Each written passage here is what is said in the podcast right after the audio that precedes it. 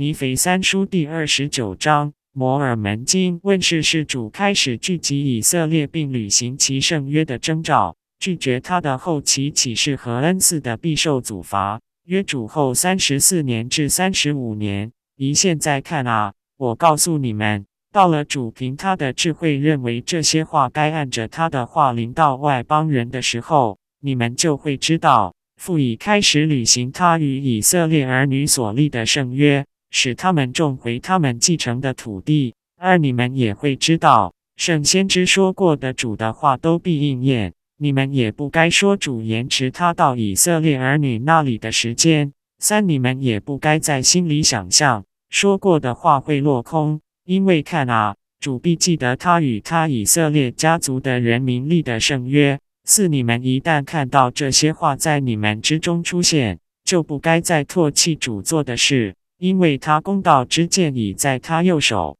看啊，在那天，你们若唾弃他所做的事，他必迅速用剑制服你们。五，唾弃主所做的事的有祸了。是的，否认基督和他的事功的有祸了。六是的，那否认主的启示，那说主不再借启示、借预言、借恩赐、借方言、借医治或借圣灵的力量做事功的有祸了。七是的，在那天为了牟利而说耶稣基督不会再行奇迹的有祸了，因为这样做的人必成为像沉沦之子那样，按照基督的话得不到任何怜悯。八是的。你们不该再发嘘声，不该再唾弃，也不该再嘲弄犹太人或以色列家族的任何疑义，因为看啊，主记得他和他们立的约，他必按照所立的誓约对待他们。九，所以你们不要以为能将主的右手换到左边，使他不执行审判，